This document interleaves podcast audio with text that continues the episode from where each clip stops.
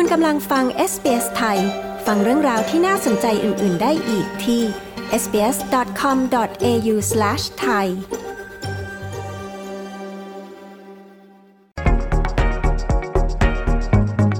ดิฉันไม่ค่อยแคร์เรื่องความเป็นไทยนะความเป็นไทยมันไม่จำเป็นจะต้องเป็นแบบลายไทยช่อฟ้าใบละกาหรืออะไรอย่างเงี้ยมันเป็นแค่รูปร่างอะที่ดิฉันสนใจมันเป็นเรื่องแบบประสบการณ์มากกว่า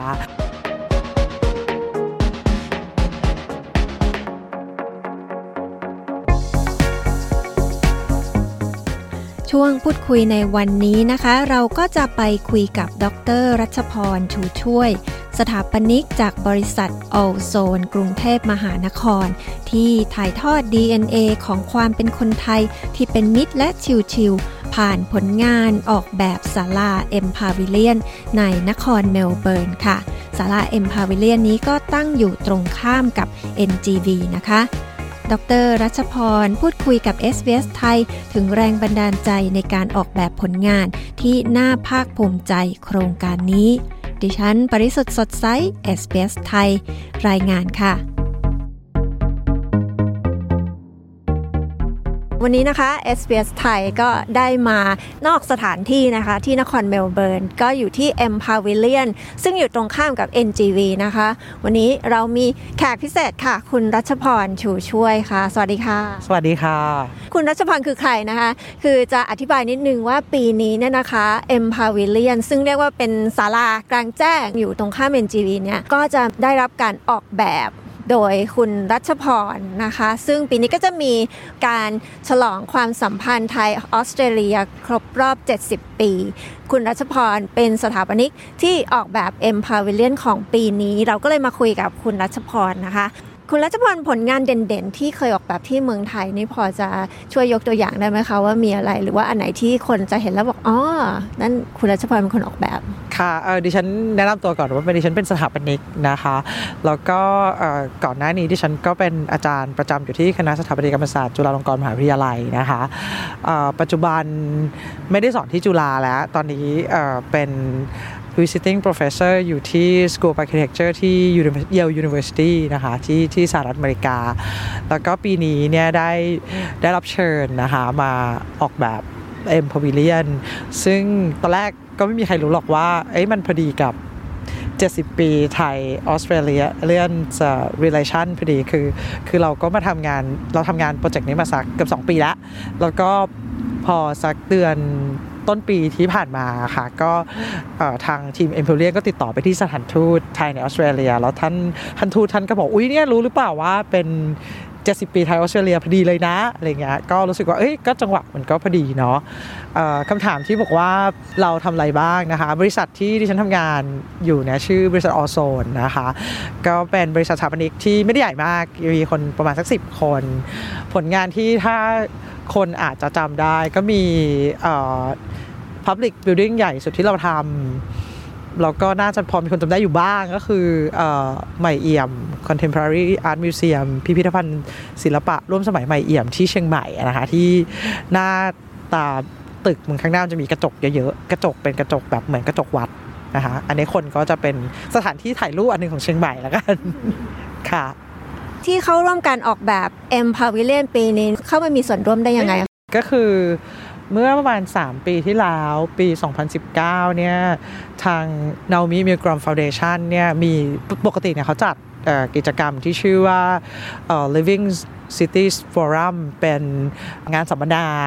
ที่เกี่ยวกับสถาปัตยกรรมและเมืองนะคะทุกๆปีแล้วก็เชิญคนจากทั่วโลกมาสัมมนาร่วมกันปีสองพันสิบเก้าเนี่ยดิฉันได้มีโอกาสมา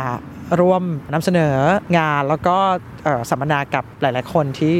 ที่เมลเบิร์นเนี่ยค่ะแล้วก็ที่ซิดนีย์ด้วยแล้วก็หลังจากนั้นปลายปีอะค่ะทาง MPavilion ก็เชิญเราให้มาทำงานที่นี่ซึ่งซึ่งสถานทูตไม่เกี่ยวค่ะไม่ได้เกี่ยวกับว่าเจ็ดสิบปีมันบังเอิญมันบังเอิญเฉยๆพอดีอุ้ยคนไทยพอดีแล้วก็เจ็ดสิบปีพอดีอย่างเงี้ยค่ะจริงๆเนี่ย Pavilion เนี่ยควรจะทำปีสองพันยี่สิบเอ็ดนะแต่ว่ามันติดโควิดแล้วก็ Pavilion ที่จริงๆจะต้องสร้างปีสองพันยี่สิบเนี่ยก็ถูกเลื่อนไปเพราะว่าช่วงนั้นโควิดพอดีก็เลยเขาก็ต้องทำปีสองพันยี่สิบเอ็ดของเราที่ควรจะทำปีสองพันยี่สิบเอ็ดก็เลื่อนมาเป็นสองพันยี่สิบสองแทน ค่ะเรียกได้ว่าตอนที่มามาบรรยายใน Living Cities Forum เขาก็อาจจะพอเห็นว่าเอ้ยเราทำของน่าสนใจอยู่ก็เลยเชิญมาลองทำ MPavilion ปีนี้ซึ่งจริงๆในนอกวงการสถาปัตยกรรมอาจจะไม่ค่อยรู้จักแต่ว่าจริงๆนี่เป็นอีเวนต์ใหญ่มากนะคะในโลกสถาปัตยกรรมคือสถาปนิกก่อนนะที่ได้รับเชิญมาทำนี่คือเป็นแบบ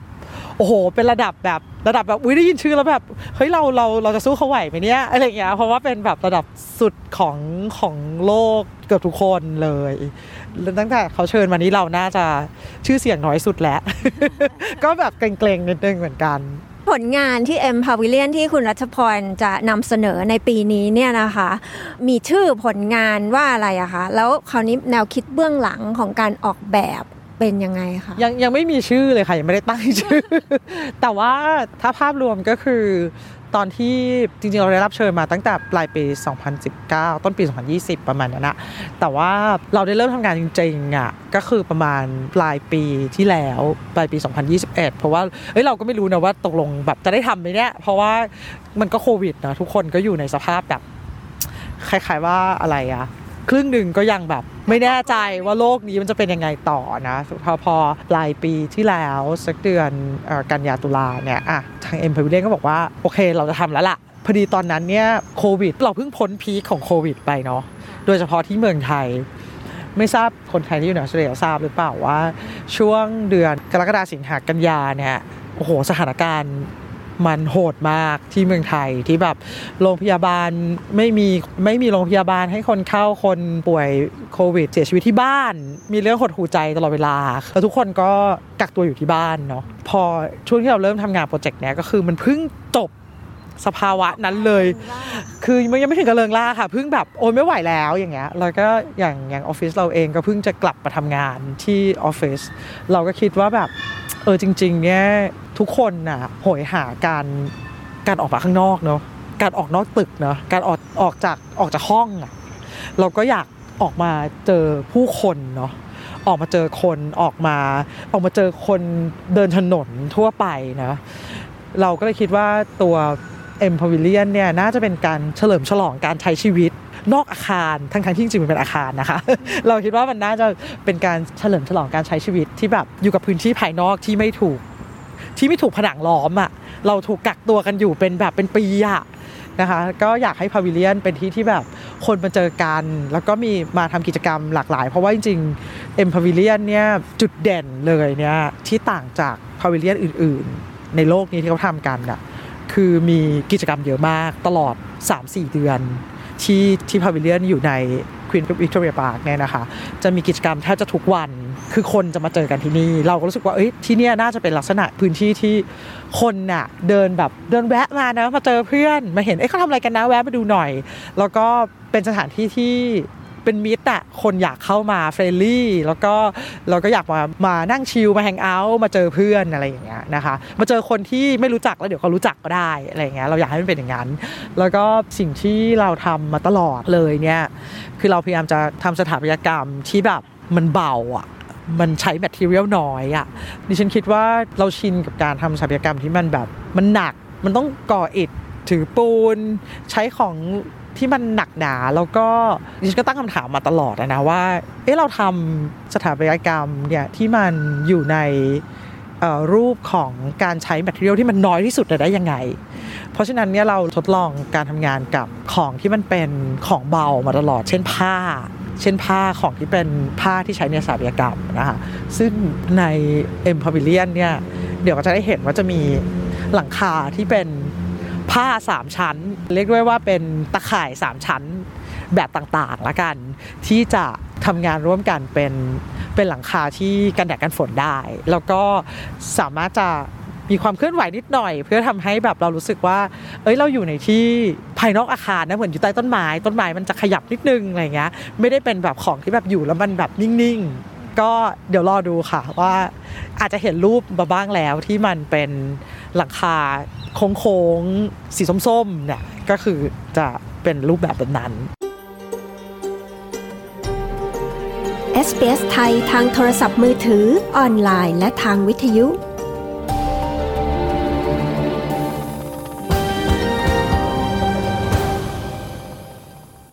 มีจุดไหนไหมคะที่มันจะมีความโดดเด่นเหมือนกับว่ามีความเป็นไทยผสมผสานและความเป็นเมลเบิร์นผสมลงไปอะไรอย่างเงี้ยค่ะดิฉันไม่ค่อยแคร์เรื่องความเป็นไทยนะดิฉันรู้สึกว่าความเป็นไทยมันไม่จำเป็นจะต้องเป็นแบบลายไทยช่อฟ้าใบละกาหรืออะไรอย่างเงี้ยไม่ใช่มันมันเป็นแค่รูปร่างอ่ะดิฉันว่าที่ดิฉันสนใจมันเป็นเรื่องแบบประสบการณ์มากกว่าอย่างที่ดิฉันพูดว่าเอ้ยมันน่าจะเป็นที่ที่เฟรนลี่นะเข้ามาแล้วชิลๆดิฉันว่าเนี่ยไทยๆคือแบบว่าคนไทยอ่ะเราแบบเรารับแขกเก่งอ่ะเราเฟรนลี่อ่ะเราแบบยิ้มตลอดเงี้ยหรือว่าอย่างของที่แบบมันนิ่มๆไม่แข็งเกร็งเงี้ยดิฉันว่าก็ในความเป็นไทยนะคือคือดิฉันไม่ได้เฉพาะเจาะจงว่ามันจะเป็นแบบไทยไทยแต่ดิฉันรู้สึกว่าคือเราเราเราหนีไม่ได้อะว่าเราเป็นคนไทยอะเราเราเรารู้สึกกับความที่มันไม่แข็งเกร็งเรารู้สึกกับความเป็นมิตรเนี่ยเราเราชินกับมาเรารู้สึกมันเป็นเป็นคุณสมบัติที่อยู่ใน ดี เอ็น เอ ของเราโดยที่เราไม่ต้องฝืนอะพอเราพยายามจะทำอะไรบางอย่างที่มันจริงใจกับคุณสมบัติที่เราเป็นเนี่ยดิฉันว่าเดี๋ยวมันก็ออกมาคล้ายๆอย่างนั้นเองอะโดยที่ไม่ต้องมานั่งคิดว่าเอ๊ะอันเนี้ยมันไทยไหมเรียกว่ามันเป็นเป็นเราแล้วกันนะมันเป็นมันเป็นสิ่งที่ที่เรานี่ไม่ใช่ไม่ไม่ได้หมายถึงดิฉันคนเดียวนะแต่หมายถึงคนที่คนที่ทำงานโปรเจกต์เนี่ยครึ่งนึงก็เป็นเป็นคนไทยเนาะเป็นอาร์คิเทคเป็นคนไทยแต่ว่าจริงๆทีมที่ทำงานด้วยกันทั้งหมดเนี่ยอีกครึ่งนึงก็เป็นเป็นชาวออสเตรเลียนทั้งหมดเอ่อ structural engineer เป็นชาวออสเตรเลียนคือทุกคนที่เหลือก็เป็นออสเตรเลียนบางคนก็เป็นมาเลเซียนที่อยู่ที่นี่มานานแล้วอะไรอย่างเงี้ยคือมันไม่ได้แบบจะบอกว่ามันเป็นแบบไทยๆอะไรอย่างเงี้ยดิฉันว่าก็คงไม่ใช่เพราะว่าโปรเจกต์มันก็ค่อนข้าง international นะคะคนมันหลากหลายแล้วก็คนที่ผลิตหรือคนก่อสร้างอะไรอย่างเงี้ยก็มีเป็นเป็นคนออสเตรเลียนมันยากมากเลยอ่ะที่จะบอกว่ามันไทยแบบที่เราตั้งใจให้มันไทยอ่ะดิฉันว่าถ้ามันจะไทยมันก็อาจจะเป็นเพราะว่าเรารู้สึกว่าคุณสมบัติบางประการน่ะมันคือสิ่งที่เราอยากจะนำเสนอให้กับคนที่มาใช้อาคารมากกว่าคนไม่ใช่มาใช้พื้นที่อย่างความแบบความชิลความเฟรนลี่อะไรอย่างเงี้ยหรือว่าดิฉันย้ำว่าเอ้ยเนี่ยดิฉันอยากให้ให้ที่เนี่ยมันเสิร์ฟอาหารได้นะเพราะเรารู้สึกว่าเรื่องกินเป็นเรื่องใหญ่มากต้องกินข้าวได้ต้องมีที่กินข้าวต้องนั่งกินข้าวได้อันนี้เป็นเป็นพาวิเลียนแรกที่แบบมีพื้นที่ที่แล้วก็เป็นคีออสที่มันปิดได้มันจะสามารถแบบเสิร์ฟอาหารคุกได้แบบเอ่อมีเรกูเลชั่นในเรื่องอาหารอย่างเงี้ยค่ะเราเราเราก็ไปย้ำนึกว่าเฮ้ยเราไม่ได้เราคิดว่าเรื่องอาหารเนี่ยมันเรื่องใหญ่ต้องแบบต้องมีอาหารต้องเสิร์ฟได้ต้องต้องจริงจังกับเรื่องอาหารไม่รู้ว่านี่ไทยหรือเปล่าไทยนะคนไทยจะต้องกินเราก็เรื่องมากเรื่องกินนะเราก็อยากจะกินอร่อยตลอดเวลาซึ่งอันนี้ก็อาจจะแมทช์กับชาวเมลเบิร์นด้วยนะเรื่องที่นี่เรื่องอาหารก็ดูเป็นเรื่องใหญ่อะไรอย่างเงี้ยค่ะก็เราก็พยายามจะบอกว่าเฮ้ยไม่ได้ไม่ได้ยังไงเราก็ต้องต้องคุกที่นี่ให้ได้อะไรอย่างเงี้ยค่ะก็อันนี้อาจจะอาจจะไทยแต่ไม่ใช่ในในรูปร่างหน้าตาแล้วกันแต่ว่ามันเป็นแบบตัวพื้นที่ที่มันเอื้อให้เกิดกิจกรรมบางอย่างที่เรารู้สึกว่าเราเราอยากให้มันเกิดพวกวัสดุอะไรที่ใช้เนี่ยนะคะเอ่อเห็นคุณรัชพรบอกว่าพยายามอยากได้อะไรที่มันเบาๆไม่หนักหรืออะไรอย่างเงี้ยค่ะวัสดุที่ใช้นี่มีความแตกต่างไปยังไงบ้างคะวัสดุที่ใช้เนี่ยจริงๆคือจริงๆหลักๆก็คือจะใช้ใช้เอ่อของที่มันเป็นเป็นผ้าเป็นตะข่ายเป็นอะไรอย่างเงี้ยนะคะจริงๆใน architecture เนี่ยมันมีของที่ใช้ได้ไม่เยอะอะเพราะว่ามันมันต้องต้องผ่านการขออนุญาตในการใช้งานด้วยไงมันเป็นอาคารสาธารณะเนาะถึงแม้มันจะเป็นอาคารชั่วคราวก็ตามมันเพราะฉะนั้นมันจะมีกฎของการใช้วัสดุอยู่ในระดับหนึ่งเราไม่สามารถใช้อะไรก็ได้นะมันต้องใช้พวกผ้าที่ที่ใช้กับสถาปัตยกรรมนะคะที่เราใช้ก็จะมีพวกผ้าที่เขาเอาไว้ทำทำบ้านแล้วก็พวกตัว architectural fabric ที่ใช้กับพวกลักษณะโครงสร้างที่เป็นโครงโครงสร้างแบบดึงโครงสร้างแรงดึงนะคะแล้วก็มีอันที่ที่ผลิตที่ประเทศไทยอันนี้คือเราใช้อวนที่ใช้จับปลาเราผลิตที่เมืองไทยอันนี้เราไปหาบริษัทที่ชื่อว่า Siam Brothers เขาผลิตอวนส่งทั่วโลกแล้วเราอยากได้ให้เขาทำสีพิเศษขึ้นมา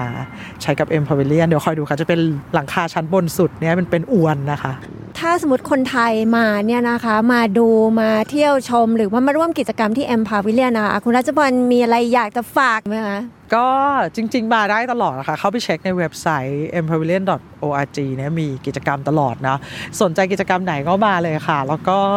เอ่อ อยากให้มาสนุกกันเนาะอยากให้มาชิลคือไม่รู้จะมาดูอะไรพิเศษหรือเปล่าก็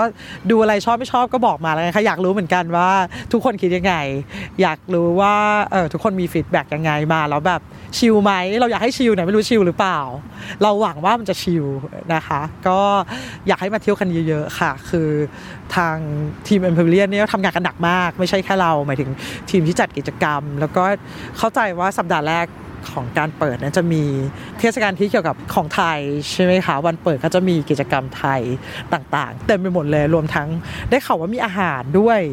ใช่ไหมคะดิฉันไม่แน่ใจดิฉันไม่ทราบรายละเอียดมากแต่ได้แต่ทราบว่าอาทิตย์แรกนี่จะเต็มไปด้วยกิจกรรมที่เกี่ยวข้องกับกับไทยคอมมูนิตี้ที่อยู่ที่นี่ใช่ไหมคะค่ะก็อยากให้มาเที่ยวกันแต่ว่าหลังจากนั้นก็จะมีกิจกรรมไปจนถึง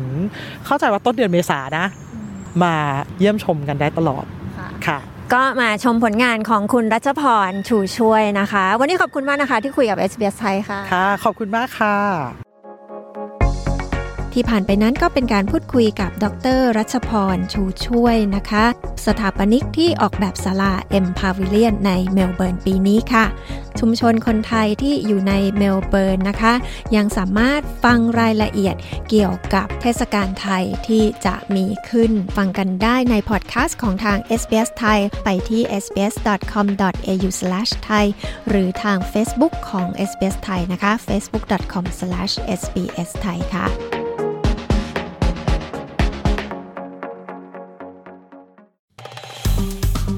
กดไลค์แชร์และแสดงความเห็นไป follow เอส บี เอส ไทยทาง Facebook